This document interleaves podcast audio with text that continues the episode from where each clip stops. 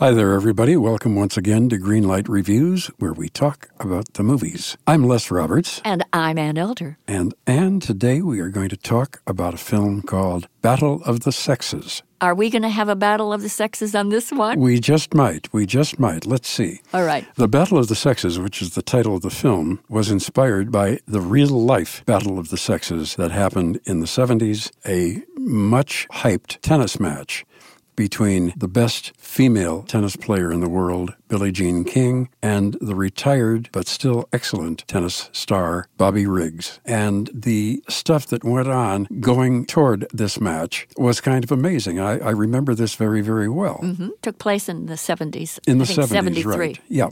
Billie Jean King in this film was played by Emma Stone, and Steve Carell plays Bobby Riggs. I've got to tell you, uh-huh. Emma Stone is an actress that I could sit and stare at all day long, no matter what she does. She is an amazing, intense, focused, talented and delightful performer to watch. And I've always liked Steve Carell too. And Steve Carell plays Bobby Riggs as pretty much a bumbling clown. Mm-hmm. But the mm-hmm. fact of the matter is that that's what Bobby Riggs was uh, back in the 70s. Even though he wasn't so bumbling on the tennis court. No, he was a very good tennis player. Yes, he He's was. a very good tennis player. And by the way, the tennis that we see in this film between these two people, who are not big tennis players in real life, was excellent. Uh, we had two directors, Jonathan Dayton and Valerie Faris, and I think they handled these two actors very, very well. As uh, most people know, at the time, uh, Billie Jean King was married. She was married to Larry King, played by Austin Stowell, which is probably the least interesting role I've ever seen. Mm-hmm, I agree he just had nothing going for him at all. And Bobby Riggs was a huge gambler in real life, uh-huh. and he gambled very, very often on his wife's money. Yes, and she's played in this movie by Elizabeth Shue.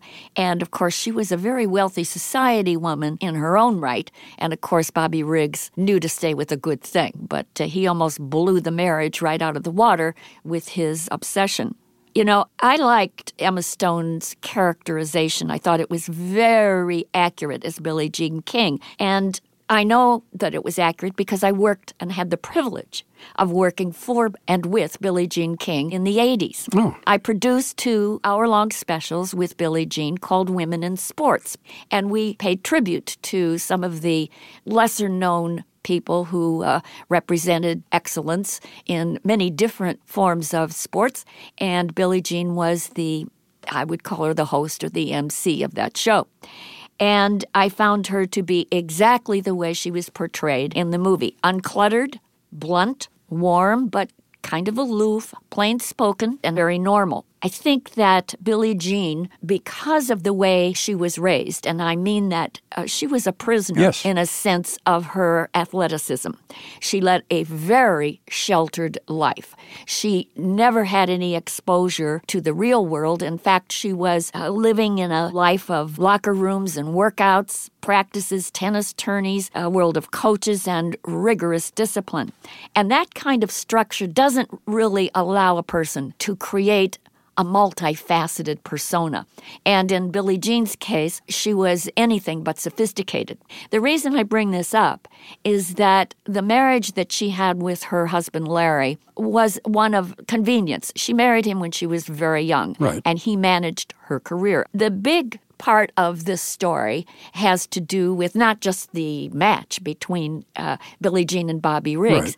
but also the competition that went on between three of the main characters, and that would be Billie Jean, her husband Larry, and a beautiful, blonde, softly sexy hairdresser, female hairdresser from Canada known as Marilyn, who enters Billie Jean's life and actually turns it upside down. Yes. For the first time in, in her sheltered existence, Billie Jean feels something akin to true romance. And she is utterly captivated by this creature, uh, a person that she had never seen before anywhere in her life. And I believe that the naivete that she has is beautifully expressed on the screen. The innocence of this romance that she has with Marilyn is very, very tastefully done. I thought so too. And, and I worried about that when I went to see the film. I thought, is this going to get cheesy and tacky? Not at all. It does not at all. By the way, uh, Marilyn is played by Andrea Riseborough, who is really very, very beautiful. And uh, I thought she performed the role very well because it was a tough thing for her to do. I agree, and I think that she is the best cast person outside of Emma Stone, of course, in the movie, because I didn't think that the tertiary characters in this movie were very well done. Now, let me start right off with Steve Carell, because he's an actor that I love, and I admire his improvisational work. I think he's brilliant on screen, and he, he has a subtlety in his work that is unmatched by most comedic character actors. In this movie, he can't quite figure out what the character of Bobby Riggs is all about. And that means that at one moment he's a publicity seeking maniac, and another time he's nothing more than a male chauvinist pig. Now, this is a problem because if you can't get into the character of Bobby Riggs and he plays him so sticky and sitcom I didn't think it was remotely smart uh, in terms of the kind of work that I'm used to seeing Steve Carell do. So that was a problem that I have, and a big one. Then I think this is important to bring out. I thought the fact that Billie Jean King, she agreed to do this battle of the sexes with Bobby Riggs not because she was a voice for feminism. And this is a mistake that a lot of people have. They thought, oh my gosh, Billie Jean represents feminists. You know, this is the greatest voice that the uh, feminist movement had uh, back in the 70s. This was not the reason why she agreed to the match, folks. She agreed to it because she wanted to unseat the current reigning queen of the court, Margaret Court. And when Margaret Court lost to Bobby Riggs in a similar Battle of the Sexes match, then Billie Jean King moved in for the kill. And this was her way of saying, I'm number one, not Margaret Court. Now, the fact of the matter is that the side benefit of her doing the Battle of the Sexes was that she could prove that women were every bit as good as men, and she did an enormous amount for the benefit of women in tennis. And of course, she elevated the Virginia Slims tennis circuit that featured women tennis players to the highest degree. They were now competitive with men. Definitely. Now, there was another problem in this film for me, and I suppose it was true in its time as it is true now. But with the exception of Larry King, the husband, played by Austin Stowell, and by Cuthbert Ted Tinling, uh, who was played by Alan Cumming as a gay dress designer. Every other male in this film is a total male chauvinist pig.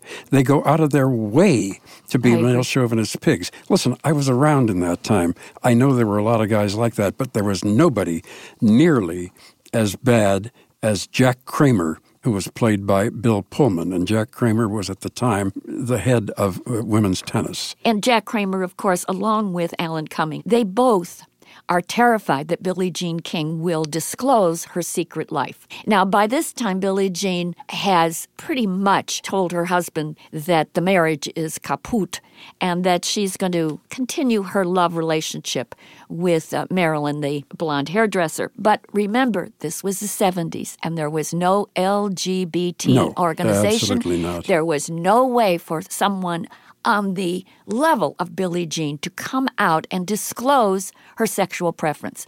This was a terrible, horrible secret that Billie Jean herself describes that she had to hold inside until 1981. And it was only when this uh, hairdresser in real life took Billie Jean to court to sue her for galimony that Billie Jean then was forced to disclose this secret life that she had been living. Right. It's so that's so much more interesting than what I saw because that's the true story, what I saw up on the screen. I thought this was kind of a cheap shot, if you will, at the true Billie Jean King, Bobby Riggs, Marilyn story, and I think they deserved all of them, a better movie, a better story, and one that was told with a great deal more class. Well, I have to disagree with you here. I, not really disagree with you. I did not know Billie Jean King personally at the time. Uh, I wasn't involved in this other than, oh boy, I can't wait to see this tennis match on television. But because I wasn't emotionally involved in real life, I was very emotionally involved in this film. I found myself hating all these terrible, terrible guys who really didn't think much of women at all. And so I, I was very, very much on Billie Jean's side. So I really loved this movie. Good. I'm glad you liked it. I loved it because of what it showed about how women embraced Billie Jean King and the whole idea of women being just as good as men. You know, it was another irony in this film, too. Not only did Billie Jean have to keep her secret life secret, but she couldn't stand the fact that anyone smoked. And here you have Virginia Slims sponsoring the tennis circuit right. for all of these women. And, you know, they would have pulled out their sponsorship had they known that she was a lesbian. I mean, it's just so incredible to me.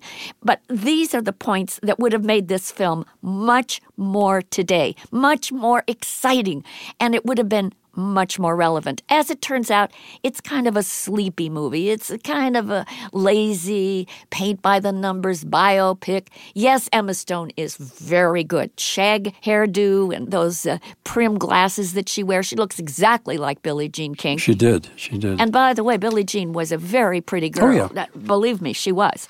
I saw her up close without the glasses and she was attractive and fun. But again, I just didn't think the movie was nearly as exciting as the true story that went on between Billie Jean, Marilyn, Bobby Riggs, Larry, and uh, by the way, there's another character in this movie. I think we just have to give a little shout out. Sarah Silverman, the stand up comedian slash actress, plays Gladys Heldman. She's the founder of the famous tennis magazine. She has a cameo part. She's okay. Again, I didn't think the screenwriter Simon Beaufoy, who gave us Slumdog Millionaire, got enough true, authentic kind of laughs that he might have wrung out of Steve Carell as Bobby Riggs. I don't, I hate to say it, despite the game performance by the Oscar winner Emma Stone. Battle of the Sexes just didn't have enough spin on the ball for me to give it a do over. So, guess what? I hate to say it, folks, because I like Billie Jean King and I love Emma Stone, but Battle of Sexes, mm-mm, red light. Oh boy, Ann. I loved this film. I loved this film. I loved Emma Stone so much. And considering what is going on in the world right now, to me, it was very uplifting. Uh, so, as a result of all that, Ann, I'm giving it a green light. Wow, we are opposite ends today on many movies, aren't we? we still have a great time when we disagree, and we certainly did on this film. So, Battle of the Sexes gets a red light from Ann and a wonderful glowing green light from me.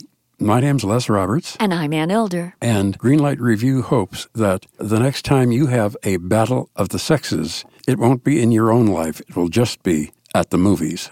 For more Greenlight reviews, go to thefrontporchpeople.com. Hi, this is comedian and writer, and let's be honest, I do a lot of things. This is Dino Tripodis, the host of Whiskey Business, the podcast not so much about whiskey as it is one with whiskey. Yes, we drink and talk about whiskey, but we do so much more with so many interesting people. For example, we talk to comedians like Greg Warren. You know, I don't want to brag, but let's just say I can walk into a Red Lobster and get whatever. You know, I think the pause right there is probably more important than the word. Amazing athletes like boxing champion Buster Douglas. When a fighter's down and he's looking for his mouthpiece instead of trying to get up. That's when I knew it was over. Yeah, yeah, right? And yes, Bigfoot chasers. Do you believe in Bigfoot? And if so, does he really eat beef jerky? the Bigfoot thing is people have seen these, and, and, I've seen a lot of compelling evidence about it. It's Whiskey Business with Dino Tripodis. Join us for what we call a good conversation with a good pour. You really can't ask for much more than that, can you, people? Check us out at whiskeybusinesspod.com, a proud member of the Evergreen Podcast Network.